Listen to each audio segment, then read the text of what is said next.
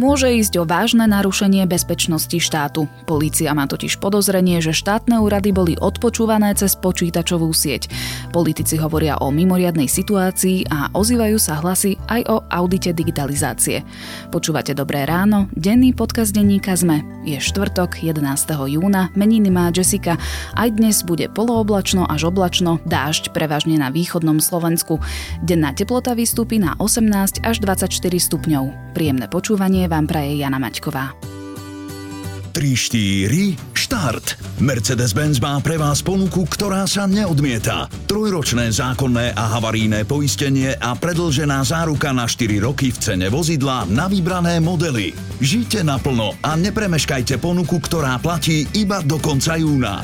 To najlepšie čaká na vás. Viac na Mercedes-Benz SK lomka MGCC.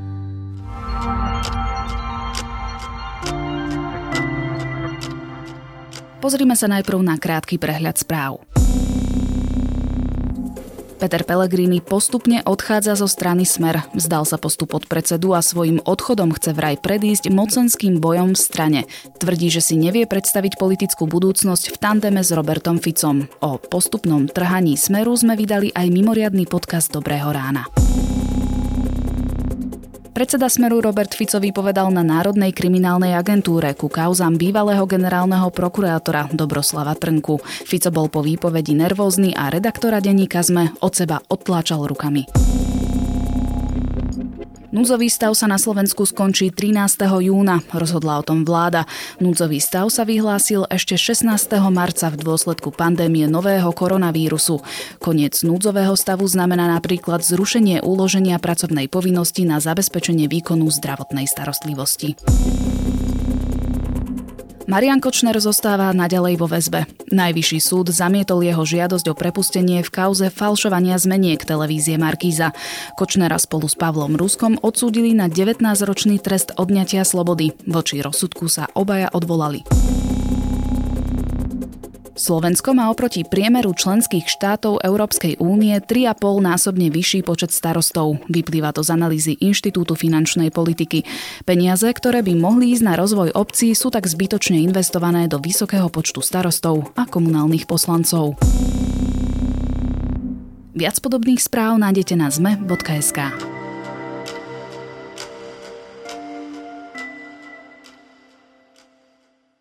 Znie to ako scenár zo špionážneho filmu. Informácie na vládnej počítačovej sieti GoNet mohol niekto sledovať a odpočúvať. Polícia v súvislosti s týmto podozrením zadržala už 4 osoby a vláda začína hovoriť o prekopaní celej digitalizácie.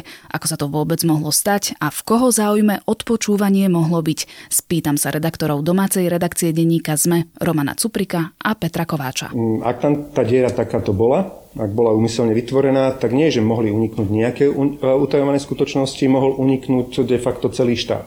Mohli uniknúť úplne všetky informácie o čomkoľvek, čo sa v štáte dialo.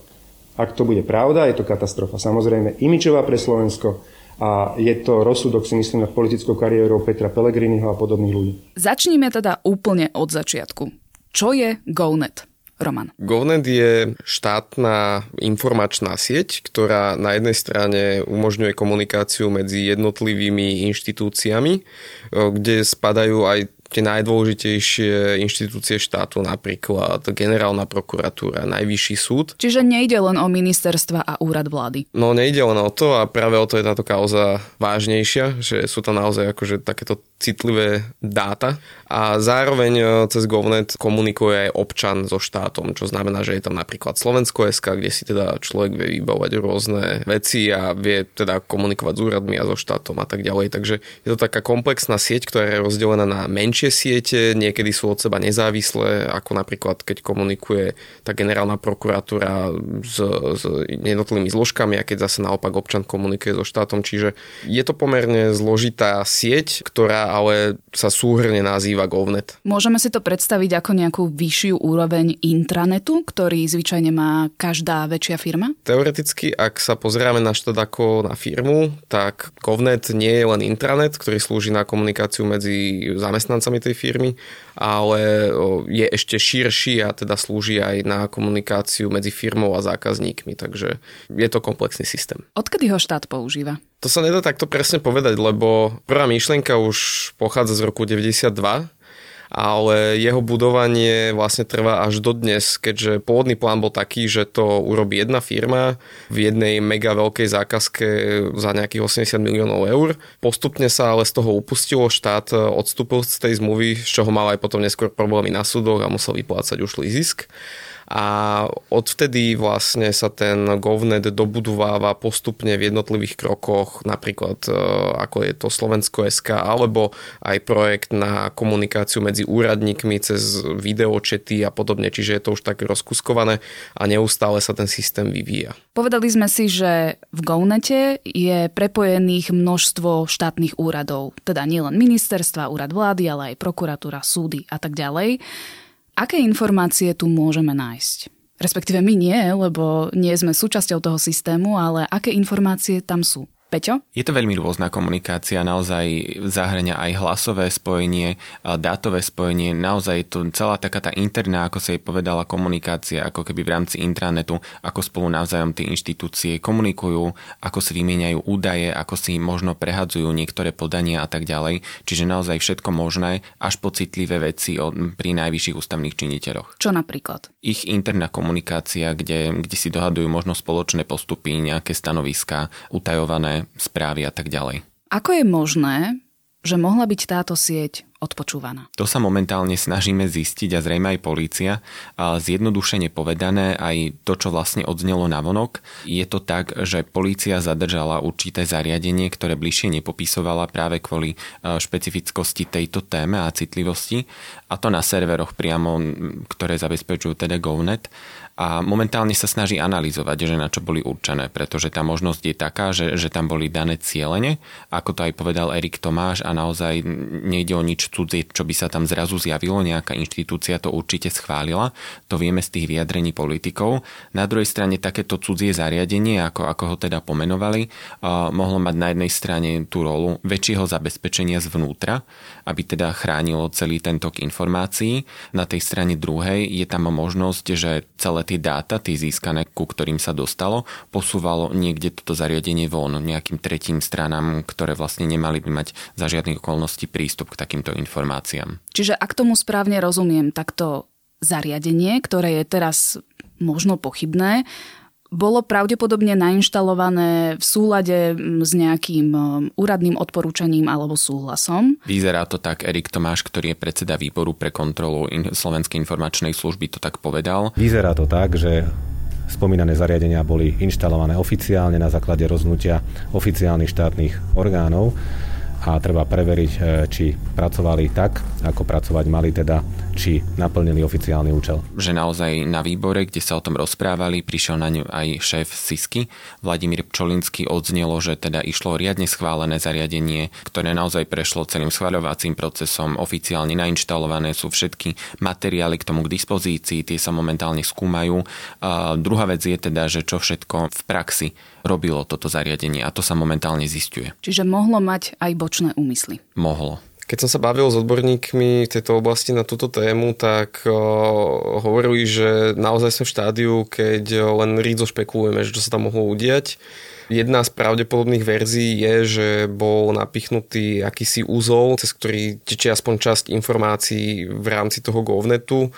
Nevieme teraz aký úzol ani nič podrobnejšie, ale že keď sa majú čerpať od niekaď dáta, tak sa to väčšinou robí takýmto spôsobom. O aké dáta ide, medzi ktorými inštitúciami a tak ďalej, to sa teraz nedá povedať. Toto je taká špekulatívna otázka, ale kto by mohol mať na odpočúvaní záujem? To je samozrejme veľmi široký okruh tých ľudí alebo subjektov, ktoré by mohli mať záujem, pretože ako som spomínal, ide o veľmi citlivé údaje a naozaj je tam reč o možno nejakom špionážnom pôsobení, prípadnom o zahraničných tajných službách, ale kľudne aj nejakých súkromných subjektoch a na druhej strane stále hovorím o možnosti Takže naozaj v konečnom dôsledku mohli byť takéto nejaké snahy rôzne, ale vlastne v tomto prípade, ktorý sa vyšetruje v prípade toho zariadenia, to tak ani vôbec nemuselo byť. Prichádza do úvahy napríklad aj Slovenská informačná služba? Ako ten, ktorý by mal záujem? Uh-huh. Toto šéf Sisky Vladimír Pčolínsky odmietol. Povedal, že Slovenská informačná služba s takýmto odpočúvaním nemá nič spoločné. Ako dlho mohlo toto odpočúvanie trvať? To vôbec nevieme, pretože ako som spomínal, ide o otvorenú kauzu, ku ktorej aj polícia, aj naozaj poslanci, ktorí sú viazaní mlčanlivosťou zo spomínaného výboru, neposkytujú nejaké detálne informácie a naozaj čaká sa vôbec, že čo vlastne rieši Tanaka. Pretože oficiálne známe, že teda zasahovala, že zadržala 4 osoby. Tie podrobnosti vlastne, ktoré aj spomínam, ktoré sa týkajú zariadenia a tak ďalej, tak um, tie nepoznáme a na, naozaj Erik Tomáš spomínal, že to je to maximum, čo v tejto chvíli vie povedať tak, aby tým neohrozil utajované skutočnosti. Dobre, ak tu teda bol nejaký útočník, k čomu by mu boli tieto informácie z Gownetu? Tam nám asi limituje len naša predstavivosť, lebo aj Igor Matovič hovorí, že ak teda nepreháňa, že prakticky mohli vidieť všetky dáta slovenských inštitúcií, čo by bola strašná predstava. Môžeš mať zrazu prehľad o súdnych konaniach, policajných vyšetrovaniach, vnútornej komunikácii medzi inštitúciami, o tom, že čo sa urobilo, čo sa urobí, či tu bol nejaký problém, utajované informácie povedzme z tajných služieb, ale aj zahraničných tajných služieb, pretože tie informácie dostáva premiér, prezident a tak ďalej a tiež len dostávajú nejakým cez nejaký tok informácií a zrazu by si to mohla sledovať. Čiže fakt tam nás len limituje naša predstavivosť. Možno, že tam že by mal niekto prehľad o, o osobných údajoch občanov, môžeme si len predstavovať. Mohlo by napríklad dochádzať, ak teda je to realita, k vydieraniu? No určite áno. Ja neviem, opäť limitujeme len predstavivosť, ale povedzme si, že Národný bezpečnostný úrad v rámci svojich previerok získa nejaké kompromitujúce materiály na nejakého verejného činiteľa, ktorý sa uchádza o nejakú funkciu, kde potrebuje mať previerku a hneď už by ho mohol tým niekto vydierať.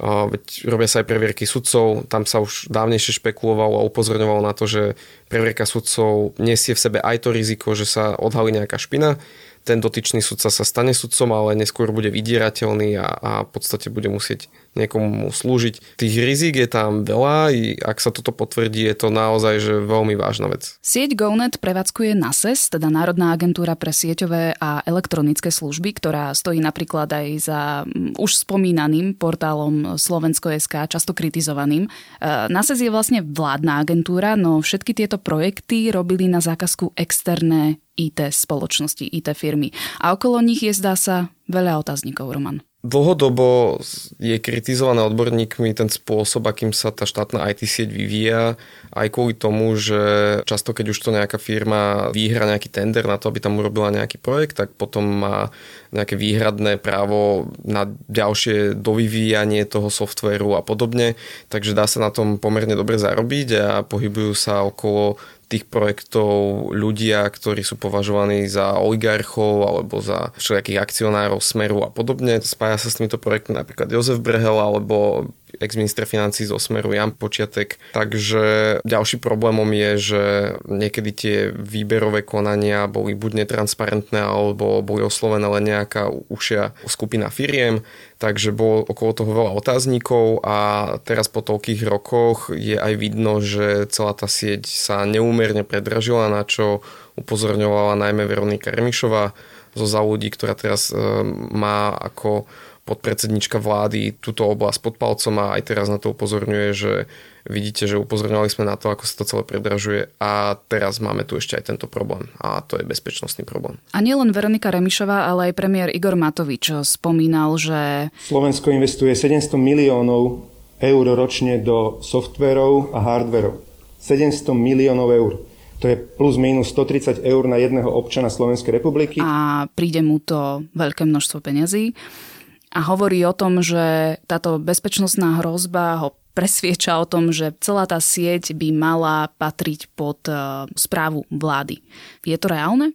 Čo sa týka nápadu Igora Matoviča, aby sa celý ten GovNet presunul pod štát, znamená to to, že by tie dáta a ten software nespravovali súkromné firmy, ale robil by si to štát sám, neobjednával by si to z externého prostredia čo na jednej strane by zásadne zvýšilo tú bezpečnosť a odstranilo viacero rizik, ktoré sú spojené s tým, že niekto zvonku ti dodáva proste software, cez ktorý komunikuješ v rámci štátu.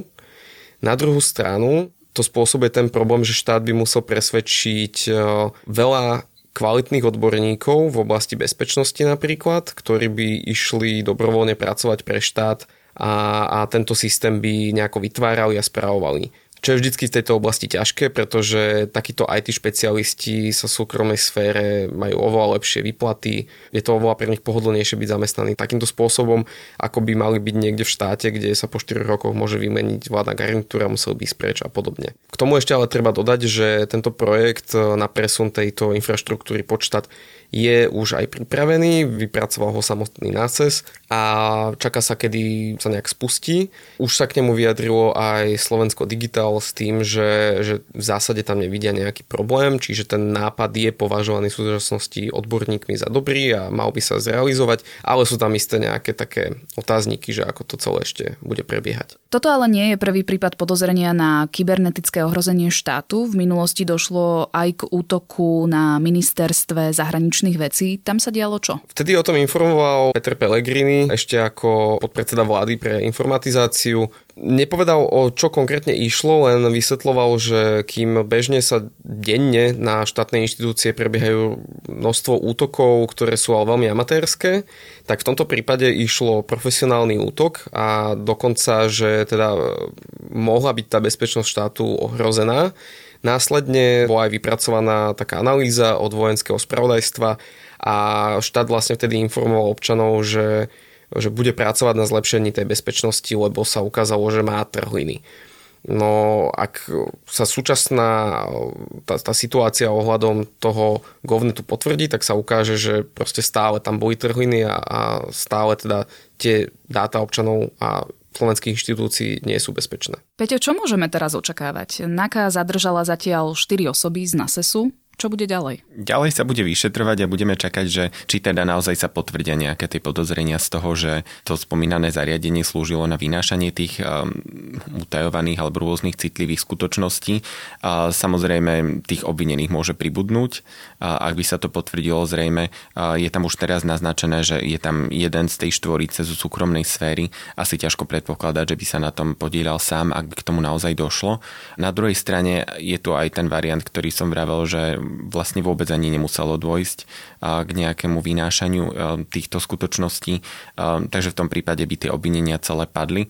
Na druhej strane naozaj hovoríme pomerne náslepo. Nevieme, že čo vlastne policajná NAKA má a na základe čoho postupovala, ak predpokladáme, že teda zrejme si overila predtým, ako naozaj takto pomerne rázne zakročila, že teda či je tam pravdepodobnosť zneužívania takýchto informácií, tak zrejme to bude skôr o tom, že teda z obvinených sa prípadne môžu stať pri ďalšom vyšetrovaní postupne obžalovaní a tak ďalej. Možno naberme odvahu a povedzme si, že tie peniaze, ktoré nám v podstate Európska komisia núka a chce od nás digitalizáciu, chce od nás reformy, že buchneme po stole a povieme, že nebudeme platiť 700 miliónov eur každý rok na to, aby z toho niekto 500 miliónov ukradol, a potom ešte nakoniec e, sa tváril teda, že chráni a systém, ale v skutočnosti ho odpočúva a napája ho na mafiu, aby mafia sa hrábala v štátnych dokumentoch.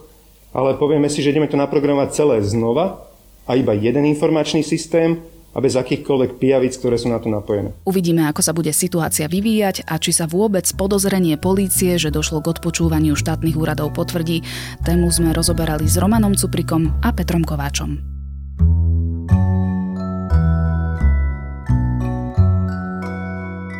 Neviem ako vy, ale ja si často neviem nájsť čas na podrobné sledovanie hudobných noviniek a na počúvanie nových albumov. Narazila som však na reláciu Reflektor Českého Rádia 1, ktorá vychádza aj v podcastovej verzii. Vtipná dvojica Zdenek Lichnovský a Vojtech Tkáč tak každý týždeň predstavujú čerstvé kúsky, komentujú aktuálne dianie na hudobnej scéne a recenzujú albumy. Ak máte aj vy tip, kde inde nasávať hudobné informácie, napíšte nám do facebookovej skupiny podcastového klubu Denníka Sme. A to je na dnes všetko. Počúvali ste Dobré ráno, denný podcast Denníka Sme, tentokrát s Janou Maťkovou. Do počutia zajtra.